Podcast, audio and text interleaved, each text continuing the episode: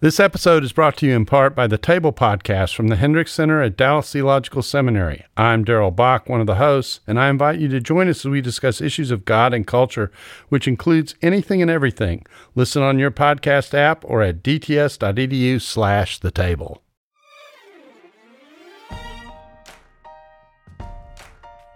When we, when we suffer, when we sit with people who suffer, we learn that things are so much more complex than we thought they were before. And we learn to get out of ourselves a little bit, that it's not just about us and what we're going to have for dinner and what we want to watch on television that evening, but but that there is a world out there that, that is hurting and that needs to be um, considered and valued and cared for.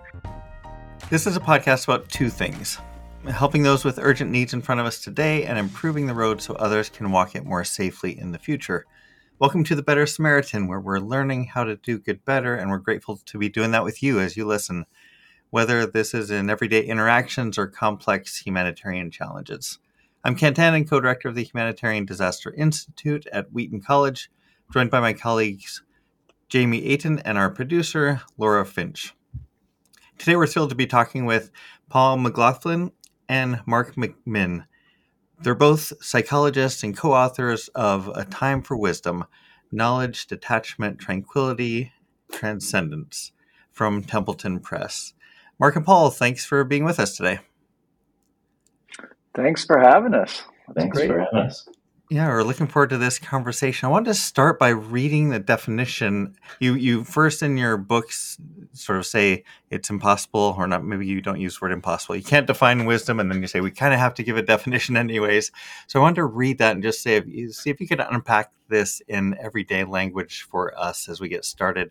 So the definition from your book is: wisdom is an embodied disposition or act involving critical contemplation purgation and purification of knowledge with practical implications, leading to self transcendence, tranquility, and elevated insight. I really like this. It made me slow down, and then you unpack it. But wonder if you were if you were explaining this definition to a 13 year old, you know, how would you define uh, unpack this definition in a way that you know sort of breaks it down for us in this simple way? What are these five elements? Where are they important? Well, uh, this is Mark. I'll I'll jump in. I mean, there's so many parts to this, and and I want to give you know credit to Paul because he's the primary author on this, and I think most of the definition is Paul's. But I I'm intrigued by this idea of a 13 year old, so I'm going to jump in and say something on that. Uh, maybe the best illustration would be the, the time that the 13 year old was at the skate park recently, right? And and uh, forgot to bring the knee pads and fell down and scratched the knee terribly. And so it, wisdom is embodied. That's the very first part of this definition that that uh, we live in bodies we experience the world in bodies and wisdom comes through our bodies. So and oftentimes it's through the painful things mm-hmm. that we experience in the world that brings us to a, a, place of wisdom. So i wanted to jump in on that word mm-hmm. embodied and the, and the 13 year old example. Um, Paul, you have probably way yeah. more to say about the, the very rich definition here. Yeah, I mean, the first thing I want to tell the the the person is that I guess all the things that you think you know, uh, you might not know so well, mm. and and and it takes you know it takes a certain um, really I think sitting with what it is that you know about your family, your life, your friends, and you know, with with time and, and patience and, and humility, as you as you were just talking about, that what you know can be elevated, can kind of be can go up some some steps to some sort of new way of learning about the things that you you think that you know. Well, Paul and Mark, I just want to let you know that for your book, I've learned everything I need to know from social media and the internet, as well as all the conversations that have been happening. So I'm not really sure if we need to be talking about wisdom or not because I've downloaded it all. Um, so that's I, bring that up, you know, being a bit facetious here, but I know one of the things that you talk about in your book is just about the context in which we live, where information is at our fingertips. But I think sometimes we mistake uh, information like the type I was just sharing with what is actually wisdom. how do you two think about those differences? So, Paul, let's let's start with you. What's the difference between information and wisdom? Well, I would say information would be those, bits of knowledge. They're, they're, they're sort of, you know, little sort of pieces of, of information, of data that we have. And I would say wisdom is when we, we kind of take all those, you know, pieces of information in and they accumulate, you know, to, to some level. Now with, with wisdom, how do we use this? How do we apply this to our life based on our history, um, on the history of others that we know?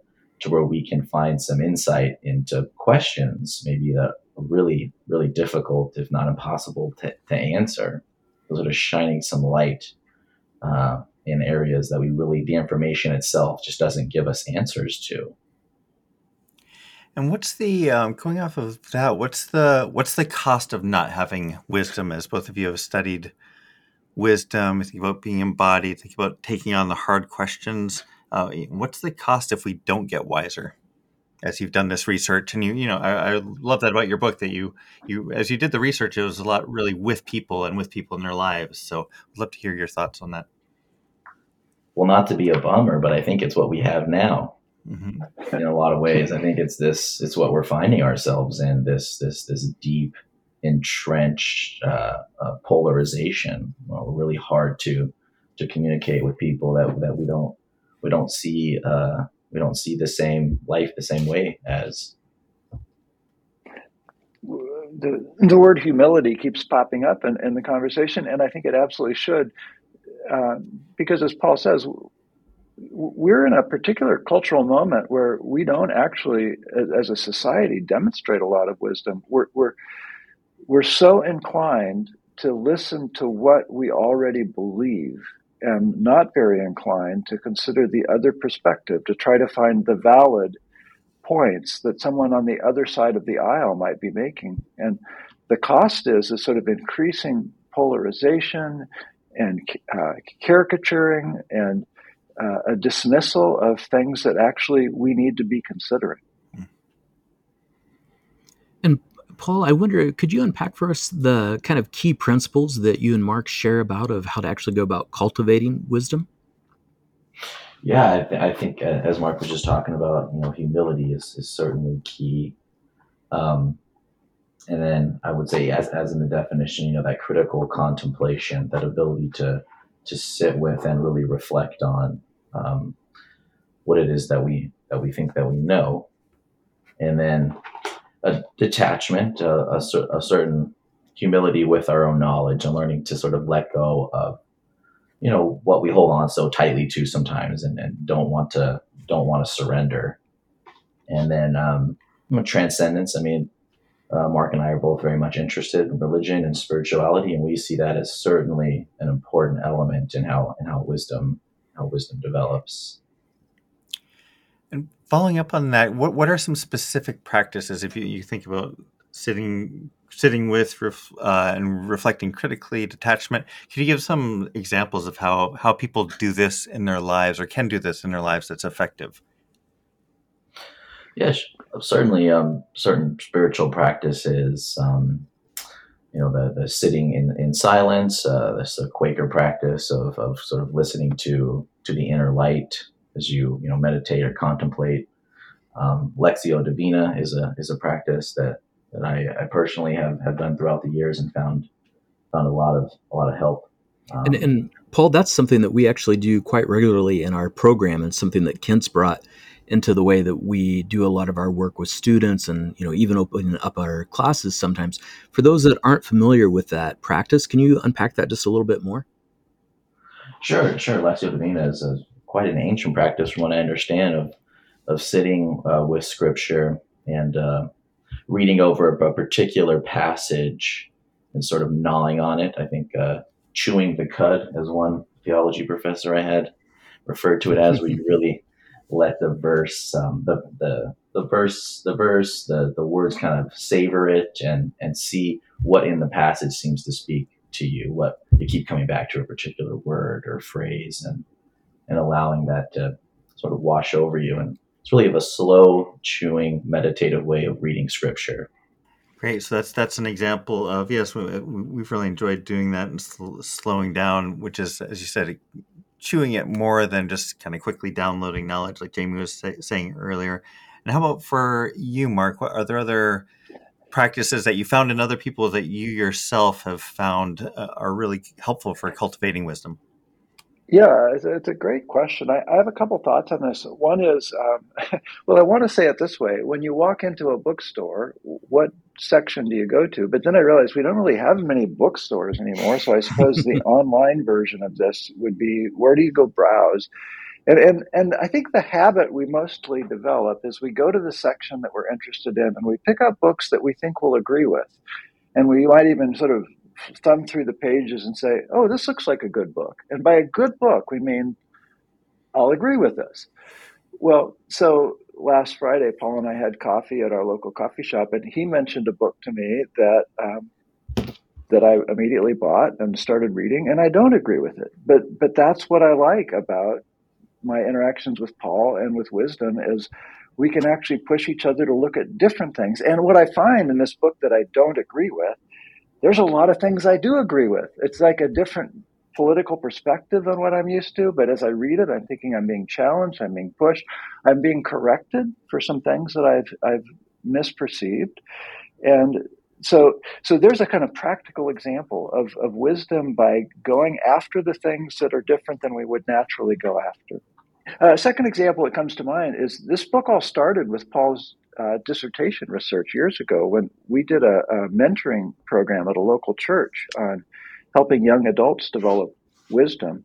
And one of the things that we worked out in that program was uh, not not cinching down answers. We gave we gave these young adults difficult situations, like your friend is dying of cancer, and you have some real questions about your faith that are emerging.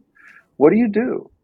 And we did not sort of rush to answer it to kind of give a, a platitude or a Christian cliche for how that can work itself out. We let the students and their mentors sit and wrestle with that hard question, that hard space. Uh, it's a space, Jamie, I know you've written about uh, in, in various ways. And, and, and so I think part of wisdom is not trying to come too quickly to clean, neat answers to the big, complex problems of life. Hmm.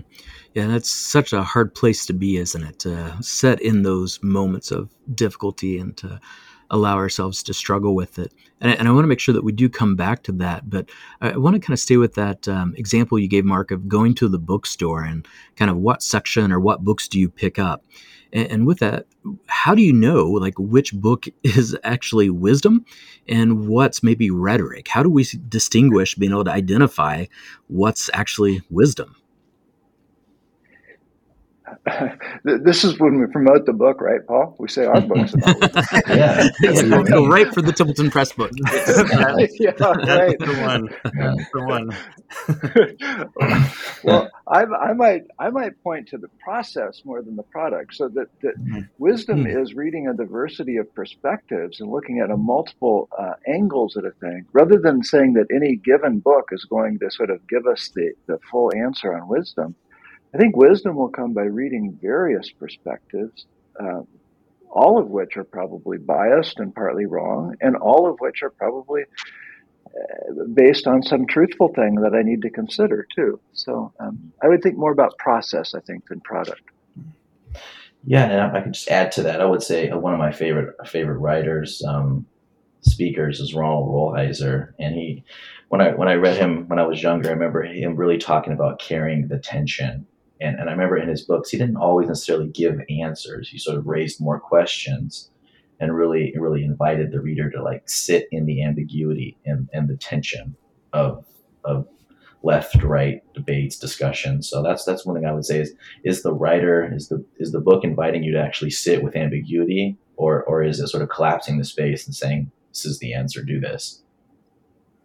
Hmm. And then what's the um, what's the moment of moving forward? I found like too often, even in my own life, sometimes I will stay superficial and quick, go fast, or else I can think, oh, this is so complex, I feel paralyzed. How does wisdom and how do, or how does really the results of your research you know, help us to thread that needle of sitting with perspective, the things we've been talking about for the last few minutes, sitting with those perspectives, all that, but then also, you know, having the the confidence to act. Yeah, boy, um, such a such a great question, and I I, um, I think we have to act. We could be absolutely handcuffed in uncertainty, and so we do the best we can, and we move forward, and we. Uh, the better Samaritan, right? I mean, we, we, we try to act to make the world a better place with what knowledge we have. Mm-hmm. At the same time, as we humbly recognize we may not have all the knowledge that we think we do or that we want to have.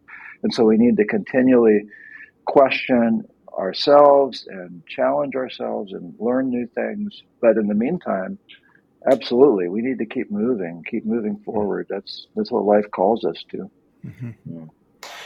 Yeah, and I would say I would say this is where the this is where the section on tranquility maybe speaks speaks to this a little bit of, of making decisions and acting do you find a sense of tranquility or peace mental clarity sort of a certain um, kind of calm in your choices peace as as um, sort of the, the jesuit whole idea of discernment of making decisions? Do you find peace with with the decision that you've come to? Mm-hmm. so if it, if it tends to increase the tension or increase the friction or or you know god forbid even violence you know that might not be um, the the right choice the wise choice going forward you know one of the things i really appreciated in your book and also just having read some of the other things that you all have done over the years is really an intentionality of bringing in both faith and science to how we go about cultivating wisdom and just curious if you could share a little bit as you were working on this book, how did you go about integrating both faith and data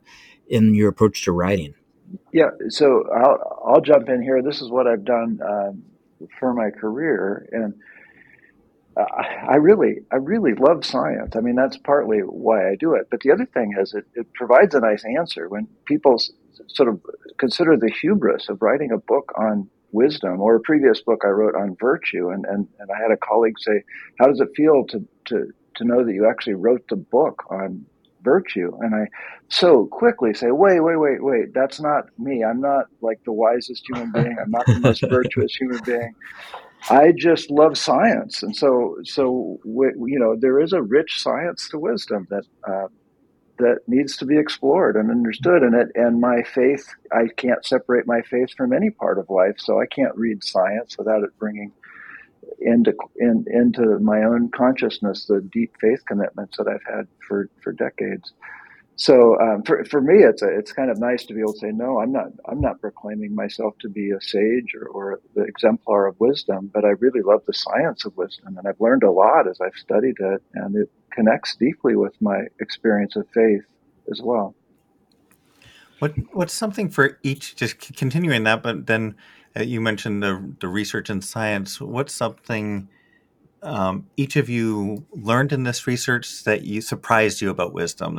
Oh, that wouldn't have, you know, I w- I wouldn't have come to that, or that's counterintuitive or something. But what, what's been surprising or unexpected that came out of this research that you did? Well, I would say for me, um, in some ways, it was. This is sort of sidestepping your question a bit, so I apologize. But it was the lack of of really the um, the religion and spirituality in the scientific literature on wisdom.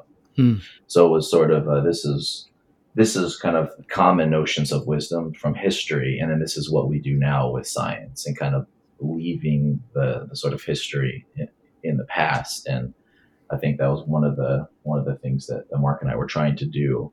Sort of no, well, we don't just want to look at, at, at the past for definitions of things, but also want to include it because it's still very much alive in many people's lives and, and traditions. Mm-hmm.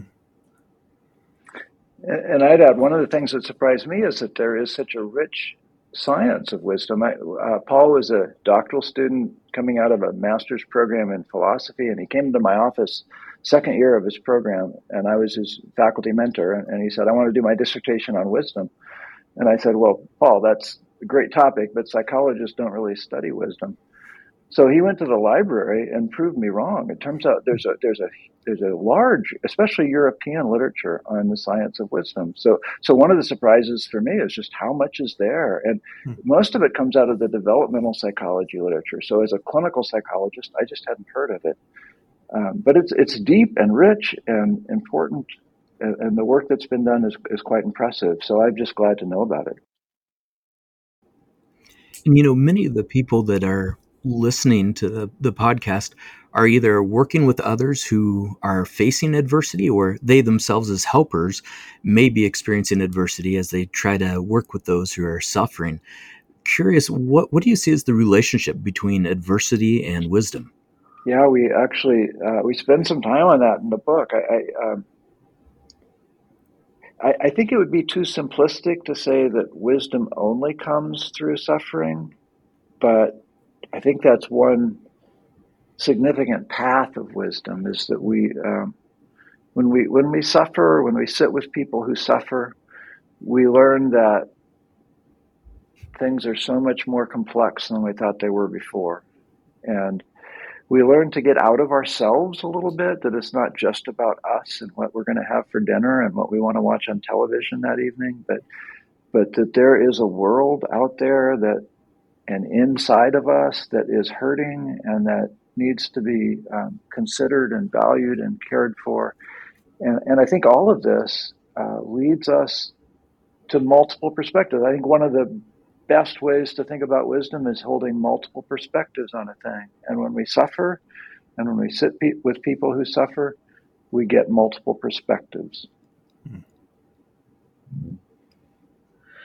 Yeah, well, one of the, the forms of the adversity might just be the the challenge of, of so much um, new information that we take in, and, and the challenge of other people's perspectives, other people's truths as as they know it, and kind of allowing that again to hmm, maybe break up a bit how we see how we see wisdom, how we see the world, and to kind of allow yourself to sit with that tension and ultimately I think sitting with other people who who hold those other views, and that can be very challenging. It's one of the I think the benefits that the Mark and I have as being clinical psychologists is we sit with people, you know, all, all the time who have different different views than we do, different perspectives, and who are oftentimes struggling very much with with their what it is that they're experiencing. That's, that's one great. of the really oh mm, go ahead well, one of the really fascinating things in the research that came out of Europe a long time ago was that when they looked at clinical psychologists, they turned out to score really high on these wisdom measures that they had developed.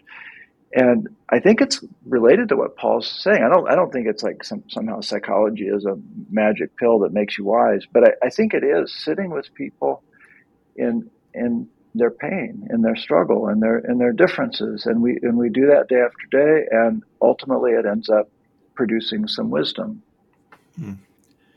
I think that's a, that's encouraging when the the weight for for us thinking about the people we work with and people listening who work with people who are suffering in disasters or refugees or different folks. Uh, I just appreciate and want to highlight that that feels heavy. Of course, you know to to be sitting with people. What, what, what you're doing as psychologists, um, people working with refugees, people working with um, systemic poverty and all of its effects feel the weight of that. And uh, yeah, I just wanted to underline that as I found that encouraging, just as you said it, that there there is also a benefit. We don't want to do it for selfish reasons, but a benefit of wisdom that can grow and also being in those moments. So I, I hope that can be encouraging for someone who's hearing that and who's feeling the weight of sitting in suffering with people and working in suffering that is a hard, long road to improve. Um, and so uh, I think it's it's encouraging that we can can grow in wisdom that hopefully will then allow us to help others uh, in in improved ways as we keep on learning. And as we think about that benefit of wisdom that can come out of suffering, what are some ways that we can make sure, though, that we don't accidentally romanticize suffering and its connection to wisdom? Uh, as a Roman Catholic, is that that's a hard question for me. the, you know. and the reason why I ask is I had someone when I was finishing, um, getting near the end of my cancer treatment some time ago, who said, "Jamie, I'm jealous of you." And I remember just oh. paused over coffee, like, "What do you mean?" And they, they went on to say something to the effect of, well, you just must be learning so much and growing spiritually so much right now. And I remember thinking, I would gladly trade places if you want some of this wisdom. Um, you know, and I had no answer for that person of what I was learning at that time. I was really kind of mm-hmm. struggling. So that's kind of where that question's coming from me.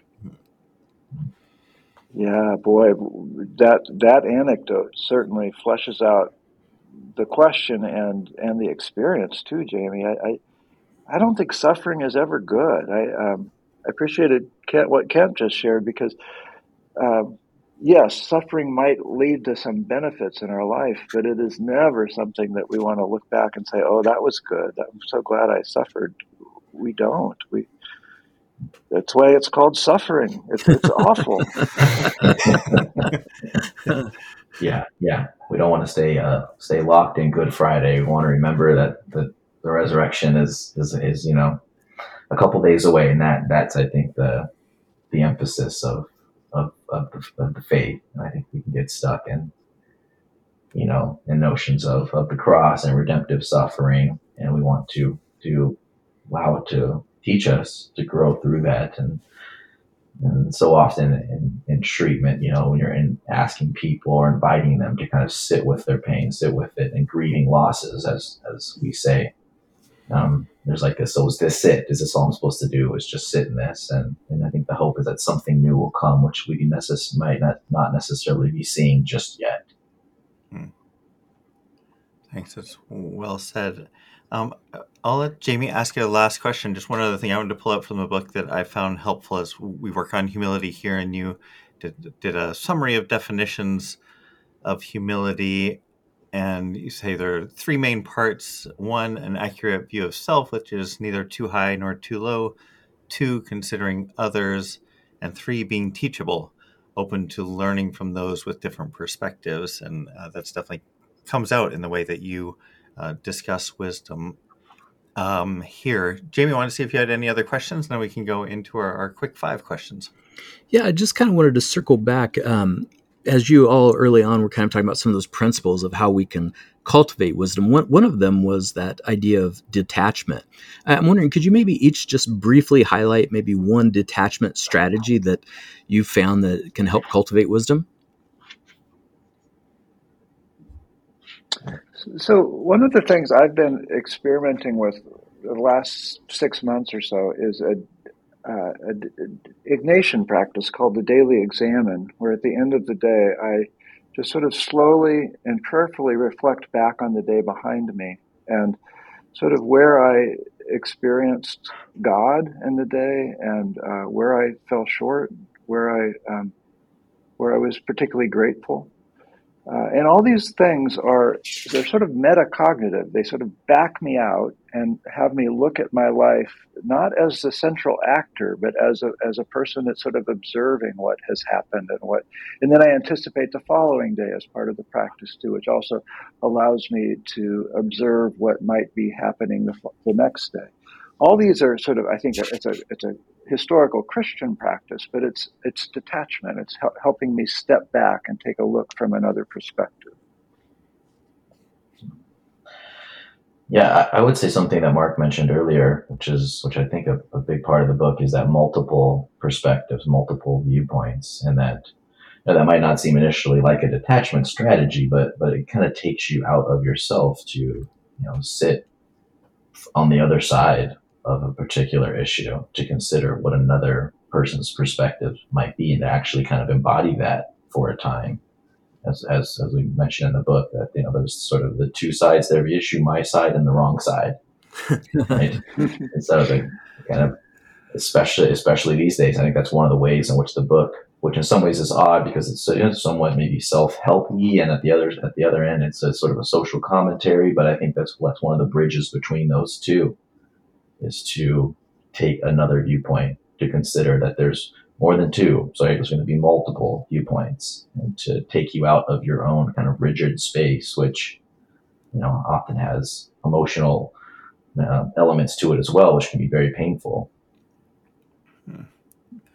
Well, thank you both for for this. I feel yeah, some of this wisdom you talked about kind of slowing down and talking. So I know for me, even just having this chance to slow down and think about wisdom and what practices are in my life and what aren't uh, are really helpful both in your book as well as in this conversation. We wanted to pivot now to our quick five questions that we like to ask everybody at the end of the conversation. So, how about for simplicity, we could go Paul first and then Mark second on all five of these. And um, we start with uh, what's a book that you're currently reading that you are enjoying?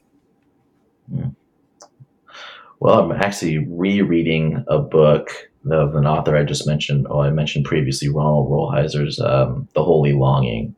Um, and I find that book to always be very rewarding and filled with wisdom. I'm uh, I'm reading a book called A Biography of Loneliness uh, by an English scholar who is making the case that the emotional angst of being alone is sort of a, a, an invention of modernity, and have really found it challenging and interesting. So this is why I saw on Facebook that you must have been posting about French fries and loneliness the other day.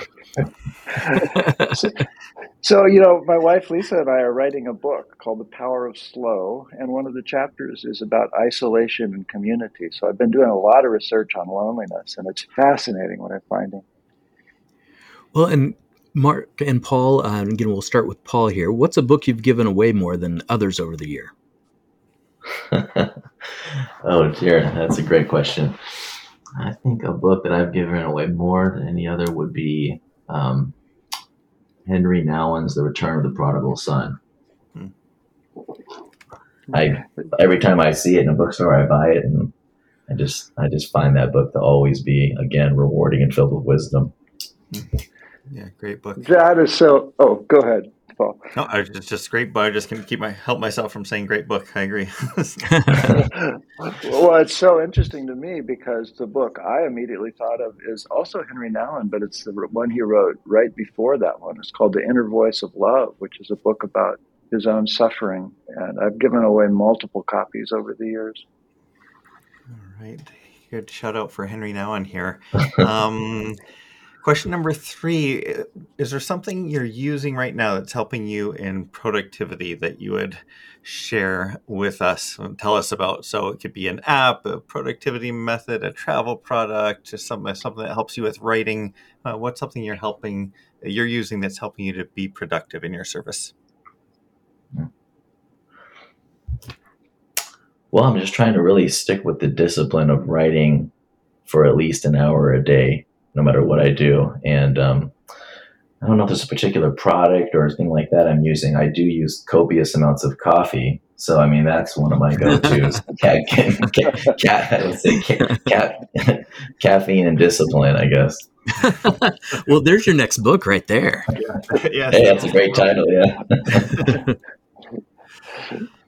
And I just told you I'm writing a book called The Power of Slow, so I'm not sure I can answer the question about productivity. I, I in, a, in a paradoxical sense, uh, my wife and I have this little farm where we grow berries and tend goats and things like that. I, it doesn't sound like it would make us more productive, but in some ways, I think it does by just bringing more balance to life. So, so mm-hmm. I'd say growing strawberries. Nice. And what do you do to renew your body and mind? Well, I've been a pretty avid jogger in my life, and I would say that that's that's been something that's really helped. I'm, you know, currently living out here in Oregon, so when the sun does come out, I take advantage of it and go for a run and or walk through the woods. And I just find just being outside, yeah, being out in nature, and and really helps. Really kind of clears my mind. I have a similar response. I, I played basketball at noon for, um, or, or early in the mornings or noon, just recreationally for 25 years. And I, I got to age 52 and I felt like my joints couldn't handle it anymore. So I stopped. Took about 11 years off and then started again this year. And I've been playing basketball uh, once, two, two times, sometimes three times a week. And it's just been great. I have enjoyed being with a group of other people and the, the athleticism. Well, I don't know if you can call it that anymore, but but the exercise of it has been really, really, really fun. So I've enjoyed that. my son, my son, and a couple of his friends have gotten really into it. So I'm out in the driveway and feeling my feeling my age and the aches and aches and pains that come from playing with them uh, almost daily and loving it as well. So, uh, yeah, great. Last question then: Is there something that you're enjoying, especially that you're either listening to or watching, like a musical artist, a, a TV show, something on Netflix that that uh, that you're enjoying and would like to tell us about? Well, I've always been a big Radiohead fan. I suppose uh, and their music has always just been very, very meaningful to me. And so I usually don't go very long without you know doing a a, a slow um, listen to to a Radiohead album. I'll just kind of you know lay there, and of course the the album from start to finish, not not track bouncing around. So I would say that's something that recently uh, um, and can consistently has been a part of my life is their music.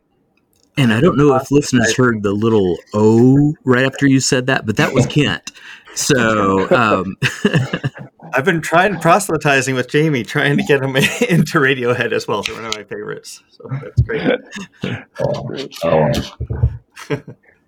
Wonderful. Well, I, and I recently heard of someone who had watched the uh, Apple TV series Ted Lasso 27 times. I have not watched it that many times, but I may have watched it twice. And I'll tell you, there's something to me that, uh, I mean, you know, you can, there, there's, you know, there's reasons to be critical of the show, but the thing that I love about it is the joy that they actually bring uh, happiness into the hardest places of life. And the main character is one who exudes kindness in a world that doesn't seem very kind anymore. So uh, I've really enjoyed that show. Well, kind of slowing down to exuding kindness and seek wisdom is a great place to land after this conversation. So thanks, thank you both for the work that you've done on better understanding wisdom and for sharing that with us in the book and in conversation. I, I, find it really helpful and inspiring to think about how how I'm cultivating wisdom in my own life and and knowing that I need to continue on that path as we seek seek to do good better and seek to grow as people. So thanks for your time, uh, Paul and Mark. Thank you very much. Thanks for having us. Thanks for joining us for this conversation. I so appreciate getting to do this along with you as you listen. And I hadn't thought about it quite in these terms before, but a lot of what we are trying to do and seeking to do good better, like we are on the Better Samaritan, is trying to become wiser. Uh, and so I appreciated the chance to slow down in this book and in this conversation to think, you know, how how how am I, how are you, how can we become wiser uh, as part of becoming better people, becoming the people we are called to be, and also becoming better at serving and helping others. So, thanks for the conversation. Uh, grateful to be on the journey with you.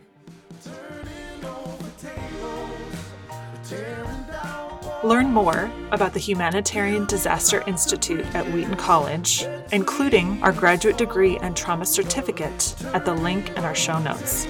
You can attend the program online or in person and stay in touch. You can email us at producer at bettersamaritan.com.